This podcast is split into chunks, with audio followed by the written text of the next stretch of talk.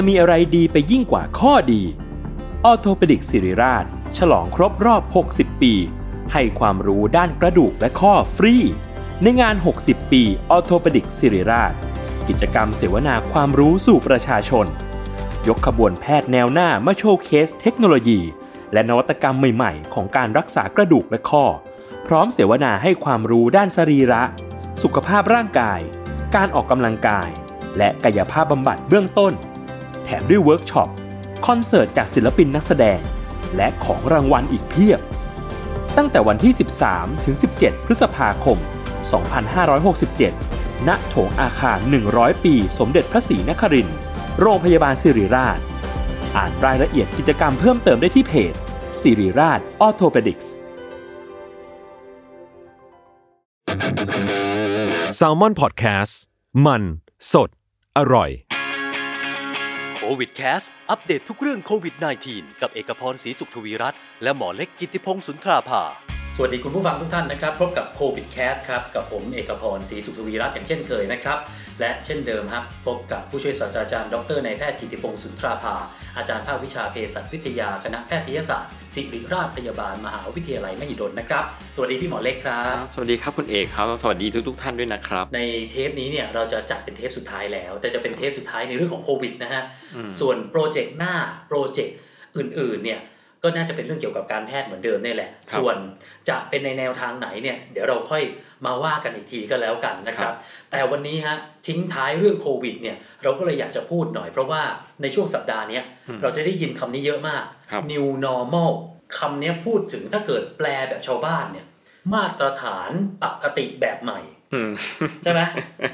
อะน่าให้จะแบบถ้าให้พี่หมอเล็กอะขยายความว่า new normal จะต้องพูดว่าอะไรดี จริง ๆ มันจะดูได้หลายแง่นะครับทั้งด้านเศรษฐกิจทั้งด้านการแพทย์ ถ้าครับเกิดในแง่ของผมด้านการแพทย์ จริงๆ อาจจะหมายถึงสิ่งที่น่าจะเป็นอยู่แต่เราไม่เคยทำมาก่อนอืมยกตัวอย่างเช่นนะครับ เราไม่เคยล้างมือกันบ่อยอืมๆที่ผ่านมาผมเข้าใจว่าหลายๆ ท่านก็แทบจะไม่ได้ล้างมือกันเวลาออกข้างนอกอืมแต่ช่วงเนี้ยเราล้างมือกันบ่อยมากเลยอืมนี่คือสิ่งที่เป็น normal แบบใหม่ใช่ไหมครับ คือพูดง่ายๆ คือสิ่งที่เราไม่เคยทำใช่แต่ครับต่อไปมันจะต้องทใช่คำรับนะทุกวันเป็นกิจวัตร ซึ่งมันเป็นสิ่งที่ดีนะครับ แต่เราครับไม่ค่อยได้ทำกันแค่นั้นเองเออครับวันนี้นะเราจะคุยกันเรื่อง new normal แล้วก็ว่าด้วยเรื่องอนาคตก็แล้วกันว่าครับการคาดการณ์จากอ่าไม่ว่าจะเป็นนักวิชาการหรืออมมาตรฐานใหม่ new normal เนี่ย วันนี้เราจะคุยกันเรียกว่าพุ่งไปข้างหน้าครับมุ่งสู่อนาคตนะอืมดีวันนี้เนี่ยผมขอเริ่มต้นเรื่องนี้กันแล้วกันพอดีผมไปเห็นบทความหนึ่งฮะเป็นบทความจากนักวิเคราะห์เศรษฐกิจ ผู้เชี่ยวชาญด้านอังกฤษเนี่ยเขาชื่อว่าคาร์สเ n น บูเซสกี้ถ้าอ่านผิดขออภัยนะฮะ คือเขาเนี่ยได้สรุปสถานการณ์ในแง่ของโรคอืมในโลกใบนี้เนี่ยเออผมว่าเขาวิเคราะห์ดี เขาวิเคราะห์เอาไว้ 4 ฉากสถานการณ์ครับสถานการณ์แรกเนี่ยนะครับคือเราก็ต้องยอมรับนะว่าสถานการณ์ทางโรคทางการแพทย์เกี่ยวกับโควิดเนี่ยมันเกี่ยวพันกับเรื่องเศรษฐกิจอืมแน่นอนอยู่แล้ว อย่างแรกเนี่ยเขาบอกว่าสถานการณ์ก็จะคล้ายๆ ปัจจุบันไม่ได้มีอะไรหวือหวา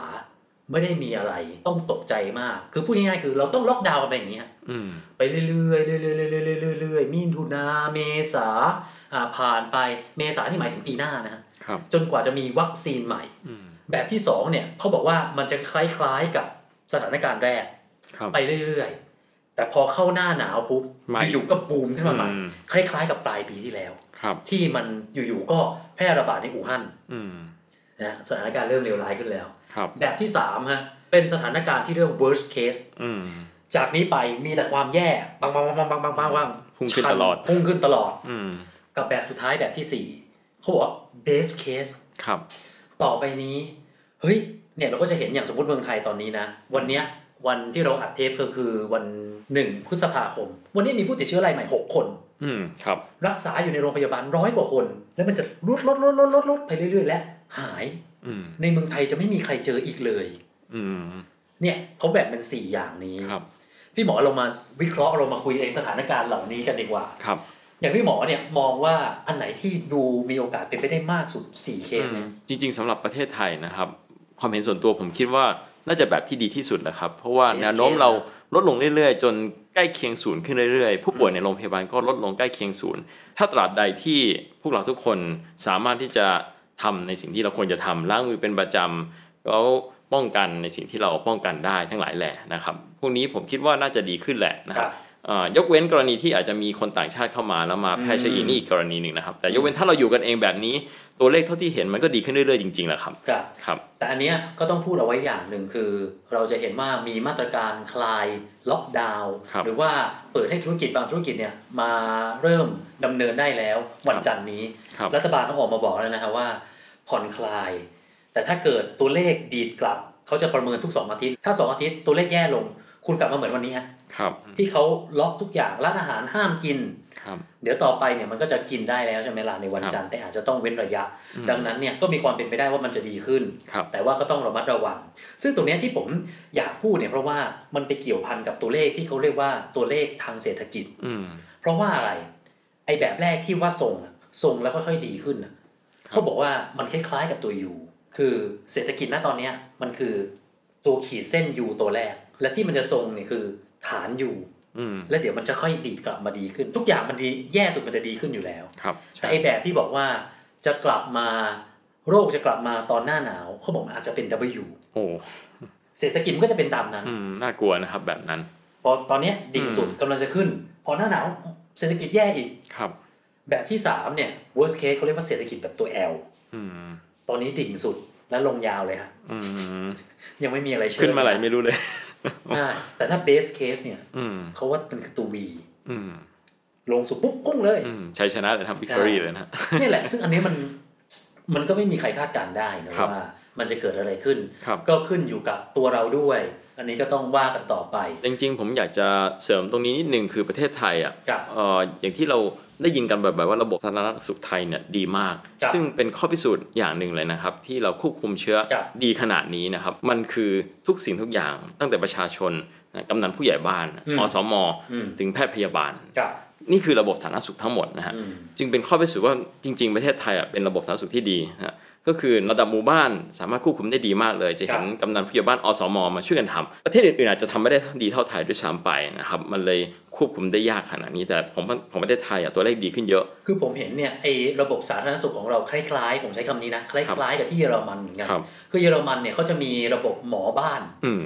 หมอหมู่บ้านแต่เขาเป็นหมอจริงๆนะฮะครับคือในหมู่บ้านนั้นเนี่ยทุกคนเป็นอะไรจะไปหาตาคนเนี้ยไว้ก่อนครับแหมผมเรียกตาคนนี้ก็ดูไม่ค่อยเคารพเท่าไหร่เนอะคุณหมอท่านนี้ละกันครับเขาก็จะส่ง ส่งต่อไป ของเราไม่สามารถที่จะมีคุณหมอแบบนั้นได้ก็จะเป็นอืมอสมใช่เพราะว่าจำนวนแพทย์ไทยยังน้อยอยู่นะครับครับครับ ซึ่งอันนี้นะไหนๆพูดถึงเรื่องนี้แล้วเนี่ยผมขอพูดถึงเรื่องวัคซีนกันสักนิดหนึ่งก็แล้วกัน คือผมอะไปเห็นเป็นบทความก็แล้วกัน นักวิชาการผู้เชี่ยวชาญท่านหนึ่ง ท่านเนี่ยเป็นศาสตราจารย์วิชาวัคซีนของออกซฟอร์ดอืมชื่อว่าซาร่ากิลเบิร์ตเขาบอกว่าตอนนี้เนี่ยมันมีความเป็นไปได้สูงมาก วัคซีนที่ กำลังพัฒนากันอยู่เนี่ยอืมเป็นไปได้ว่ามันอาจจะออกดอกออกผลถึงกันยาอืมและปลายปีนี้อาจจะผลิตวัคซีนได้ครับ อย่างพี่หมออะครับผมคือผมเนี่ยเวลามันอ่านข่าวพวกนี้เนาะอืมคุณผู้ฟังด้วยเนี่ย มันจะมีทั้งข่าวดีว่าอุ้ยวัคซีนใกล้เสร็จแล้วมีความเป็นไปได้สูงกับข่าวร้ายก็จะมีว่าโอ้โหอีกสองปีเลยอย่าอืมอย่าไปมองแบบนั้นครับอย่างเนี้ยอย่างถามพี่หมอเล็กในฐานะ พี่หมอเล็กเนี่ยเป็นคนวิจัยยาครับแล้วก็ทำวัคซีนแบบนี้ด้วยนะ อยู่ครับในอ่ากระบวนการนี้ครับมาโดยตลอดครับ แง่ความเป็นจริง คือมันยังไงฮะเราจะมองแง่ดีแง่ร้ายดีปกติแล้วการผลิตยาใหม่หรือวัคซีนใหม่จะใช้เวลานานมากนะครับ แต่ในสำหรับโลกนี้เนี่ยมันพิเศษนะครับ คือแทบทุกประเทศที่สามารถจะมีแลบที่ดีๆอะเขาจะทำเรื่องนี้มาก เพราะฉะนั้นทุกคนช่วยกันทำอืมเลยทำให้กระบวนการมันเร็วขึ้นนะฮะย่นระยะเร็ว พอสมควรถ้าเกิด อย่างที่เป็นข่าวถ้าเกิดสิ้นปีนี้ได้ถือว่าเร็วมากๆเลยนะครับเอ่อเร็วกว่ากว่าที่คาดไว้อีกนะครับเอ่อแต่ประเด็นมันไม่ได้หยุดแค่นั้นครับเพราะว่าการสมมติวัคซีนนี่ work จริง มันสามารถจะป้องกันได้จริงนะครับ เพียงแต่ขั้นตอนต่อไปคือการผลิตอืมให้เพียงพอโอ้ตัวนี้เรื่องใหญ่กว่าเยอะครับโอ้ก็อย่าลืมว่าต้องฉีดคนเป็นล้านนะครับ ใช่ คือถ้าเรามองแบบอุดมคตินะฉีดทุกคนครับกี่พันล้านโดสครับ ซึ่งอะ หารครึ่งก็ยังหลักพันล้านโดสอยู่ดี ใช่ เพราะการผลิตมันไม่ใช่ง่ายแบบอืมใช้เครื่องจักรมาปั๊มปั๊มปั๊มได้แบบนั้นนะครับ เพราะฉะนั้นผลิตแต่ละโดสแต่ละเข็มเนี่ยมันไม่ได้ใช้เวลาผมถามนานพี่หมอนะครับสมมตินะครับวิจัยวัคซีนเสร็จแล้วครับด้วยแหละแบบครับชัวร์ร้อยเปอร์เซ็นต์เลยครับเนี่ยขั้นตอนมันคืออะไรฮะคือจเอาแบริบงแบบรวบรัดกันแล้วๆครับเอ่อผมอาจจะไม่พูดในรายละเอียดนะครับ แต่ง่าย ๆ คือมันจะใช้กระบวนการทางชีววิทยา ซึ่งกระบวนการในชีววิทยามันไม่เหมือนกับทางวิศวกรรม ถ้าทางวิศวกรรมที่ใช้เครื่องจักรปั๊มปั๊มปั๊มแล้วเสร็จใช่ไหมเอาครับแบบมาใช่ผลิตผลิตผลิตไป แต่ว่าปั๊มไปทางชีววิทยามันไม่ง่ายแบบนั้นนะครับเพราะฉะนั้นมันต้องดูใช้หนึ่งก็คือความปลอดภัยอันดับหนึ่งนะครับ เพราะฉะนั้นเราไม่สามารถทำให้อ่ายาทั้งหลายแหละติดเชื้อได้เพราะฉะนั้นต้องอยู่ในขั้นที่ปลอดภัยที่สุด ตรงนี้ก็ยากอีกอย่างที่หนึ่งแล้วก็การที่ผลิตมาจำนวนมหาศาลอีกปริมาณมหาศาลโอ้ต้องใช้เวลามากเลยนะครับอืมตรวจสอบแต่ละเข็มอีกนะครับพวกนี้เพราะฉะนั้น จะให้เพียงพอกับคนทั้งโลกนี่ ผมว่า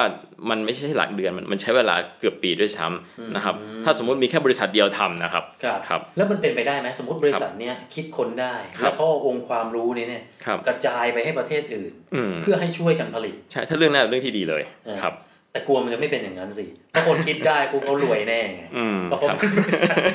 บริษัทเดียวไงแต่อันนี้นะผมก็เห็นเหมือนผู้เชี่ยวชาญด้านวัคซีนเนี่ยเขาก็ครับพูดว่าเนี่ยไม่แน่นะโควิด -19 เนี่ยอาจจะทำลายสถิติโลกอืมเป็นวัคซีนที่คิดค้นได้เร็วที่สุดในประวัติศาสตร์ชาติมนุษย์อืมน่าจะเป็นแบบนั้นเลยนะ ถ้าเป็นอย่างนั้นเพราะพี่พี่หมอมองว่ามันมีแนวโน้มเป็นอย่างนั้นไหมอะอืมคิดว่าน่าจะเป็นแบบนั้นแหละนะครับอืมเพราะว่า แทบจะทุกประเทศที่สามารถจะมีแล็บที่ทำเรื่องนี้ได้เนี่ยพุ่งครับเป้าเรื่องนี้เลยนะครับอืมฉะนั้นเหมือนก็แข่งกันทำแหละนะครับ ไม่ใช่แข่งเพื่อใครชนะหรอกแข่งเพื่อมนุษยชาตินั่นแหละนะครับมาที่อีกมิติหนึ่งบ้าง มาเป็นมิติเชิงสังคมมากขึ้นดีกว่า ผมเนี่ยจริงๆผมเห็นบทความเนี้ยตั้งแต่สักเกือบ 2 เดือนที่แล้วครับคนนี้เนี่ยเป็นนักพยากรณ์เทรนด์อืมชาวเนเธอร์แลนด์ชื่อว่าลีเอเดอร์คอร์ดคือคนนี้เนี่ยได้รับ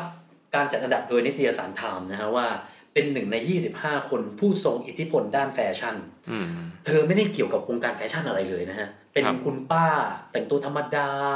ใส่ชุดใส่แว่น อาจจะว่าเชยก็ว่าได้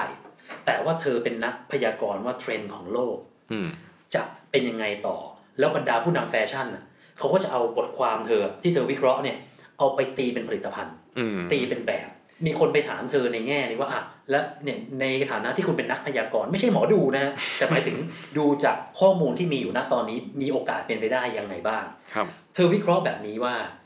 ต่อไปเนี่ยมีความเป็นไปได้สูงว่าสังคมเราเนี่ย มันจะแยกตัวจากกันมากขึ้น มันจะอยู่กันอย่างสันโดษมากขึ้น สมมติพนักงานออฟฟิศคนหนึ่งก็แล้วกัน วันศุกร์ยังไงก็ต้องกินเหล้าไปสังสรรค์กับเพื่อน ไม่ว่าจะเป็นเพื่อนร่วมงานครับหรือว่าเพื่อนสมัยเรียนหรืออะไรก็แล้วแต่ ไปกับแฟนไปอะไรก็แล้วแต่ แต่สถานการณ์เนี้ยณตอนเนี้ยอืมมันอยู่ในช่วงที่หล่อหลอมเราครับให้เราหาความสุขแบบอื่น แล้วต่อไปเนี่ยมันจะทำให้เราเริ่มคุ้นชินว่า เฮ้ยออกไปอาจจะด้วยความกลัวที่ยังมีอยู่ว่าเฮ้ยวัคซีนยังไม่มีครับหรืออาจสมมตินะต่อไปวัคซีนอาจจะมีแล้ว แต่จะมีโรคอะไรต่อไปอีกเปล่าวะนอกจากโควิดเฮ้ยมันมีเชื้อโรคอะไรอีกหรือเปล่า อืมและที่สำคัญเขาบอกว่ามันก็เป็นเรื่องของความประหยัดด้วยนะครับ ผมเนี่ย ส่วนตัวผมนะ ผมประหยัดผมเป็นคนชอบกินมากอืมเดือนเนี้ยสองเดือนเนี้ยผมประหยัดค่ากินไปแบบเจ็ดสิบเปอร์เซ็นได้อืมแต่ไปแพงอย่างอื่นแทน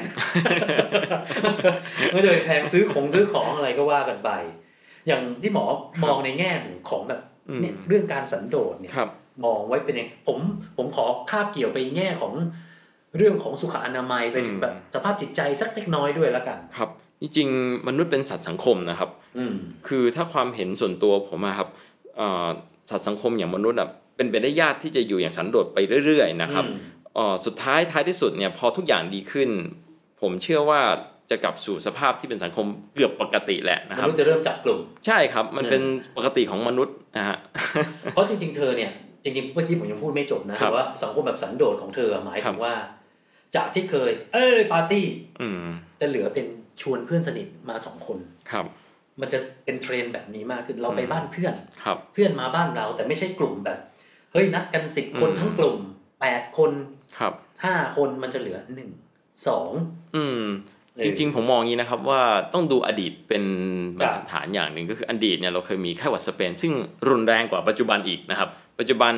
เอ่อว่ากันหลักล้านสองล้านที่ติดเชื้อกันทั่วโลกแต่ไข้หวัดสเปนนี่เป็นร้อยร้อยๆล้านคนเลยนะครับกับ ตอนนั้นถ้าเกิด แนวคิดแบบนี้มนุษย์ไม่ยิ่งกว่านี้เหรอครับ มันก็จะยิ่งกว่านี้เพราะว่าโอ้โลกมันน่ากลัวกว่านั้นนะฮะแต่ว่าสุดท้ายมนุษย์ก็เป็นเหมือนเดิม ก็มาเฮโลกันเหมือนเดิมใช่ไหมครับหลังจากผ่านเหตุการณ์นั้นไป เริ่มลืมเริ่มเฮ้ยไม่มีอะไรแล้ว ใช่ครับเออนั่นคือร้อยปีที่แล้วนะเรื่องไข้หวัดสเปนนะครับ ก็เลยถ้าบูอดีตเป็นตัวอย่างเนี่ยจะ ปัจจุบันก็น่าจะใกล้เคียงแบบนั้นแหละเพราะทุกอย่างกับสุขภาพปกติมนุษย์ก็จะเป็นเหมือนเดิมแหละนะครับก็จริงเนาะครับเออผมเชื่อนะว่าก็คงจะมีคนรักสันโดษมากขึ้นครับแต่ถ้าจะบอกว่าส่วนใหญ่จะเป็นคนรักสันโดษไม่น่าอืมเออก็น่าจะกลับไปเป็นเหมือนเดิมใช่ครับไม่อยากจะพูดว่าข้อดีของโควิดนะเพราะว่ามันนำพาซึ่งดราม่ามาหลายคนแล้วอืมคือโควิดมันก็ไม่ใช่เรื่องดีหรอกแต่ว่า ในแง่ดีแล้วก็ครับใช้คำนี้มองในมุมดีอืมเนี่ยมันก็ ช่วยให้เราได้ทบทวนตัวเองมากขึ้น ถึงแม้ว่าแง่ร้ายไม่มีใครอยากให้เกิดหรอกจนะริงๆ ผมขอเสริมตรงนี้นิดนึงคือส่วนที่ดีที่อ่าเกิดขึ้นมาในช่วงโควิดอันเลวร้ายนี่นะครับ ก็คือมนุษย์เราใส่ใจสุขภาพมากขึ้นนะฮะสังเกตดูอืมล้างมือบ่อยขึ้น ระวังสุขภาพอ่าคนที่เป็นความดันก็จะคุมความดันอย่างดี คนที่เคยสูบบุหรี่ก็หยุดสูบบุหรี่นะครับเรื่องนี้ผมว่าเป็นเรื่องที่ดีที่เกิดขึ้นนะครับแล้วถ้าเราทำกันแบบนี้ไปเรื่อยๆเนี่ยผมว่าสุขภาพโดยรวมของประชากรโลกน่าจะดีขึ้นอีกนิดนึงนะครับอ่าอืมเออก็จริงครับเออแต่มันเกี่ยวนะเพราะว่าอย่างผมเนี่ยจริงๆไลฟ์สไตล์ผมเนี่ยช่วงนี้กับกับก่อนโควิดอะไม่ได้ต่างกันมากครับเพราะว่าผมยังต้องไปทำงานเหมือนเดิมอะนะยังไม่ค่อยเปลี่ยนเท่าไหร่ครับ แต่ปรากฏว่าเออผมมันรู้สึกว่าอยากให้ร่างกายแข็งแรงก็ผอืมมเริ่มวิ่งบ้างครับเออมันก็ ก็เป็นนะ เพราะว่าพอเราเห็นว่าโอ้โหโรคภัยไข้เจ็บก็อยากจะรักษาตัวใช่ทำตัวเองให้แข็งแรงมากขึ้เพนราะเราก็ไม่รู้ว่าอนาคตจะมีอะไรอีก ถูกต้องครับเอาเรามาพูดถึงเรื่องอื่นกันบ้าง อันนี้เนี่ยผมไปเห็นบทวิเคราะห์ก็แล้วกัน จากศูนย์นวัตกรรมทางเทคโนโลยี เขาก็ได้พูดถึง 8 สิ่งที่จะเกิดขึ้นอืมในยุคหลังโควิด อันนี้เป็นมิติที่ผมจะพูดเรื่องกว้างขึ้นแล้วนะครับเขาก็บอกว่าอุตสาหกรรมเทคโนโลยีเนี่ยมันก็จะยิ่งทรงอำนาจมากขึ้นอืม ก็พูดง่ายๆคือใครทำธุรกิจเทคโนโลยี Facebook เนี่ยคุณก็เห็น Zoom อืม Amazon อะไรที่เกี่ยวข้องกับเทคโนโลยีอะโอ้โหมันจะมันจะมีอิทธิพลมากขึ้นอืมเพราะว่าเขาบอกว่าไม่ว่าจะเกิดสถานการณ์อะไรเลวร้ายขนาดไหนไอ้เทคโนโลยีอะมันจะอยู่ได้อืมยกเว้นแต่ไฟดับทั้งโลกแล้วใช้ไม่ได้สามปีอะไรอย่างเงี้ยแต่อันนั้นมันจะทงทำให้มนุษย์แย่อยู่แล้วแหละครับนะแต่ว่าถ้าเกิดอย่างเนี้ยไม่ว่าจะสงครามอืมโรคระบาดม หันตภัยอืมนะภัยธรรมชาติ เทคโนโลยีมันจะอยู่ได้เสมออืมเอออันนี้ก็จริง อุตสาหกรรมท่องเที่ยวสายการบินจะเป็นกลุ่มที่ฟื้นตัวช้าที่สุดครับโอ้อันนี้นะอืมแย่กันหมดเนาะครับเออใช่ครับ ข้อที่สามฮะวัฒนธรรม remote working ก็คือ work from home นั่นแหละอืมนะก็จะเป็นที่นิยมมากขึ้นจนกลายเป็นเรื่องปกติเหมือนที่หลาย ๆ คนเริ่มแซวไงว่า ช่วงเนี้ยทำให้เรารู้ว่าการประชุมที่ไม่จำเป็นน่ะไม่ต้องทำก็ได้ ข้อที่สี่อันนี้ก็ดูน่าสนใจเขาบอกว่าหน่วยงานจะเห็นความสำคัญของการลงทุนนวัตกรรมอืมเออก็จริงเพราะว่าครับองค์กรไหนที่ไม่ปรับตัว เขาเรียกว่าองค์กรไดโนเสาร์เนี่ยก็จะแย่อืมอยู่ยากขึ้นอยู่ยากขึ้น ทุกประเทศจะรู้ซึ้งถึงความสำคัญของระบบสาธารณสุข อืมใช่เลยคอัรับนนี้จริงเลยอืมอย่างหลาย ๆ ประเทศเนี่ย เราก็จะเห็นนะว่า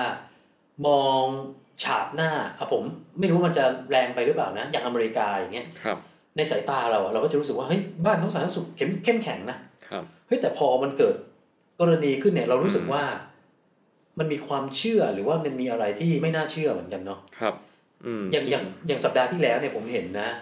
ประธานาธิบดีโดนัลด์ทรัมป์เนี่ยไปให้สัมภาษณ์ว่าเฮ้ยพวกสารฟอกขาวอืมพวกอะไรที่มันทำความสะอาดได้เนี่ยเฮ้ย มันช่วยได้จริง แล้วเขาให้สัมภาษณ์ต่อหน้าไมค์นักข่าวนะว่าเฮ้ยมันเป็นไปได้เปล่าเนี่ยถ้าเราฉีดสารฟอกขาวเข้าไปในตัวมนุษย์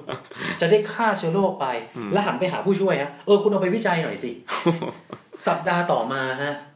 มีข่าวคนอเมริกันอืมเอาเจลล้างมือที่ติดอยู่หน้าประตูอะ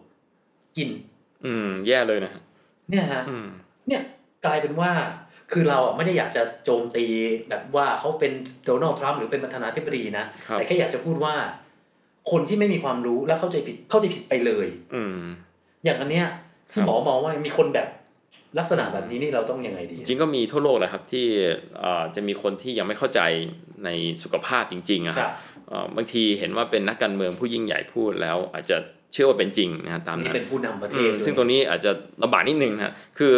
ไม่ว่ายังไงเราต้องศึกษาก่อนแหละนะครับอืมในทุกๆอย่างที่เราได้ยินไม่กระทั่งมาจากแพทย์หรือใครก็ตาม แล้วก็ต้องศึกษาเองด้วยนะครับ ทุกๆครั้งเหมือนที่พระพุทธเจ้าท่านสอนไว้นะครับอย่าเชื่อเพราะเขาบอกต่อ อย่าเชื่อเพราะเขาเป็นอาจารย์เราครับอย่าเชื่อเพราะเขาเป็นพ่อแม่เราด้วยอืมซ้ำเขาบอกว่าคำพูดบางทีมาจากขอทานมันก็เป็นเรื่องจริงใช่ครับมากกว่าความพูดกับอาจารย์พูดก็ได้ อืมถ้าเรารู้จักวิเคราะห์ถูกต้องแล้วเขา เพราะเราไม่รู้หรอกว่าคนพูดเขามีนัยยะอะไรหรือเปล่าครับนะในบางเรื่องนะไม่ได้อยากจะโตมโจมตีใครนะครับอืมอ่ามาต่อข้อที่หกเขาก็บอกว่าธุรกิจต่างๆ จะปรับตัวให้พึ่งพาต่างชาติน้อยลงอืมเอันนี้ก็จริงคุณจะเห็นนะช่วงนี้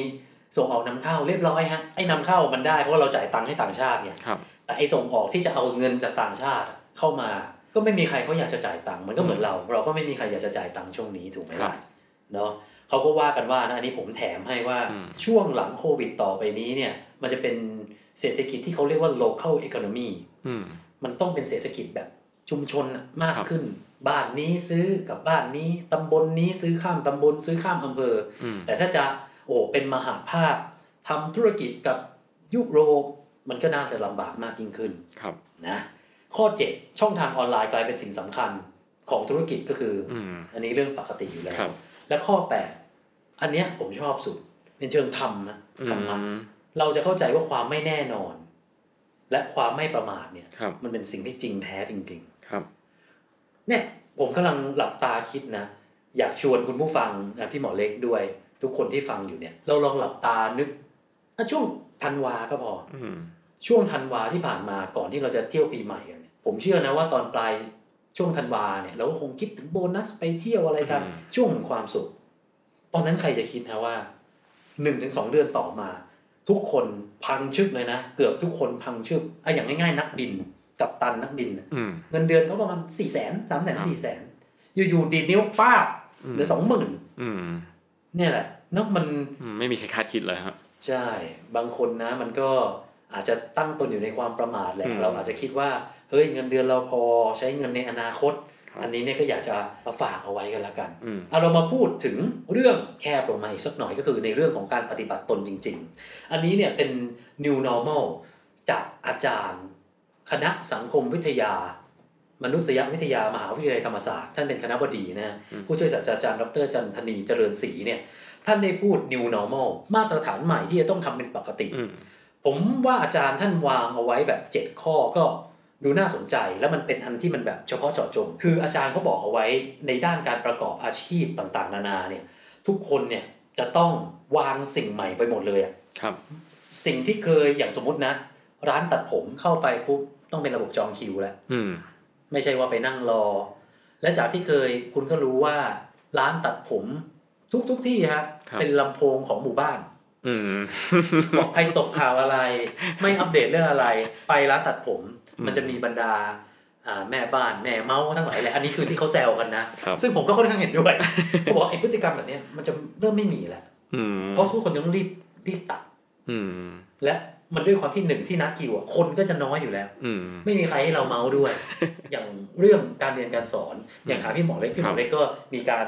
ครับเกี่ยวข้องเป็นอาจารย์ด้วยใช่นะครับฮะต้องปรับเปลี่ยนอะไรยังไงบ้างครับเพราะว่าตอนเนี้ยอืมเด็กๆ น้องๆหนูๆเริ่มเปิดเทอมไปแล้วครับทั้งมัธยมทั้งมหาวิทยาลัยอะนะฮะมองแบบอุดมคติอืมเฮ้ยทำได้ แต่ในแง่ความเป็นจริงครับเนี่ย มันทำได้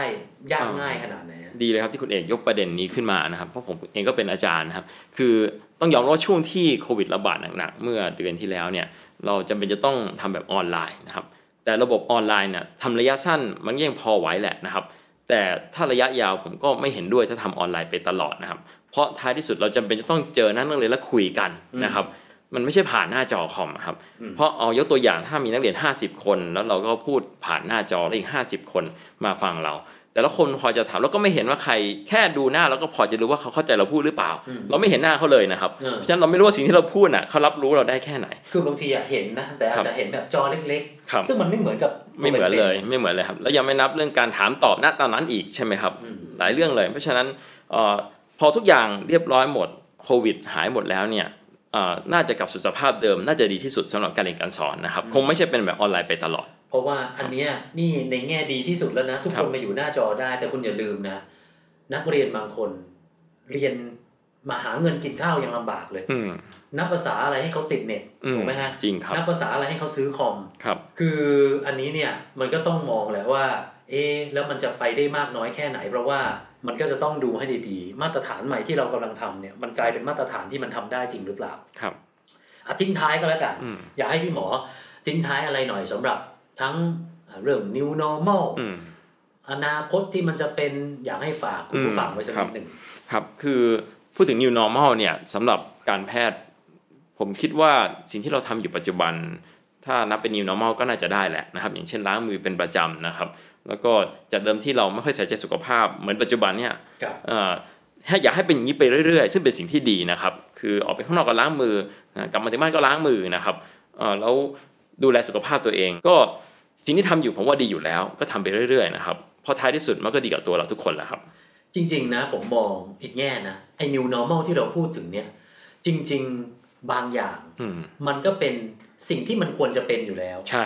แต่เราไม่ทำมันถูกให้มันเป็นต้องครับ normal ใช่ครับถูกไหมครับเหมือนกลายเป็นว่ามีเรื่องอะ ค่อยทำมีเรื่องเราค่อยทำเออนะ บางทีบางอย่างเนี่ยต้องยอมรับแหละฮะว่าณชั่วโมงนี้เวลานี้ไม่มีใครได้ทำอย่างที่ตัวเองต้องการร้อยเปอร์เซ็นต์อืมอยากกินอยากเที่ยวอยากเดินอยากสัมผัสอยากพบปะไม่มีใครทำได้ครับ แต่ว่าเราก็ต้องอยู่กับมันให้ได้แหละอืมโลกนี้มันก็เป็นอย่างนี้แหละ ทุกเรื่องเราต้องมีการหนึ่งทั้งยับยั้งชั่งใจในแง่ของความอยากครับสองคือมันก็ต้องนะด้วยตัวเราเราก็ต้องไม่คิดถึงสุขภาพเราก็สุขภาพคนรอบตัว ใช่ครับนะฮะเอาละนะก็อันนี้ผมขอทิ้งท้ายไว้เท่านี้ก็แล้วกัน เราหวังว่าเราจะไม่มีโปรเจกต์พิเศษแล้วกันเพราะว่าโปรเจกต์พิเศษแปลว่ามันมีเรื่องเนี่ย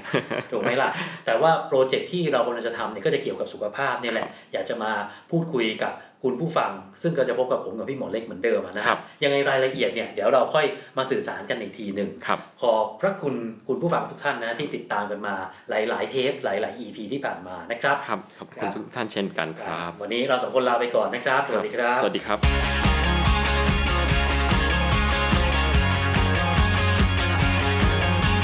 โควิดแคส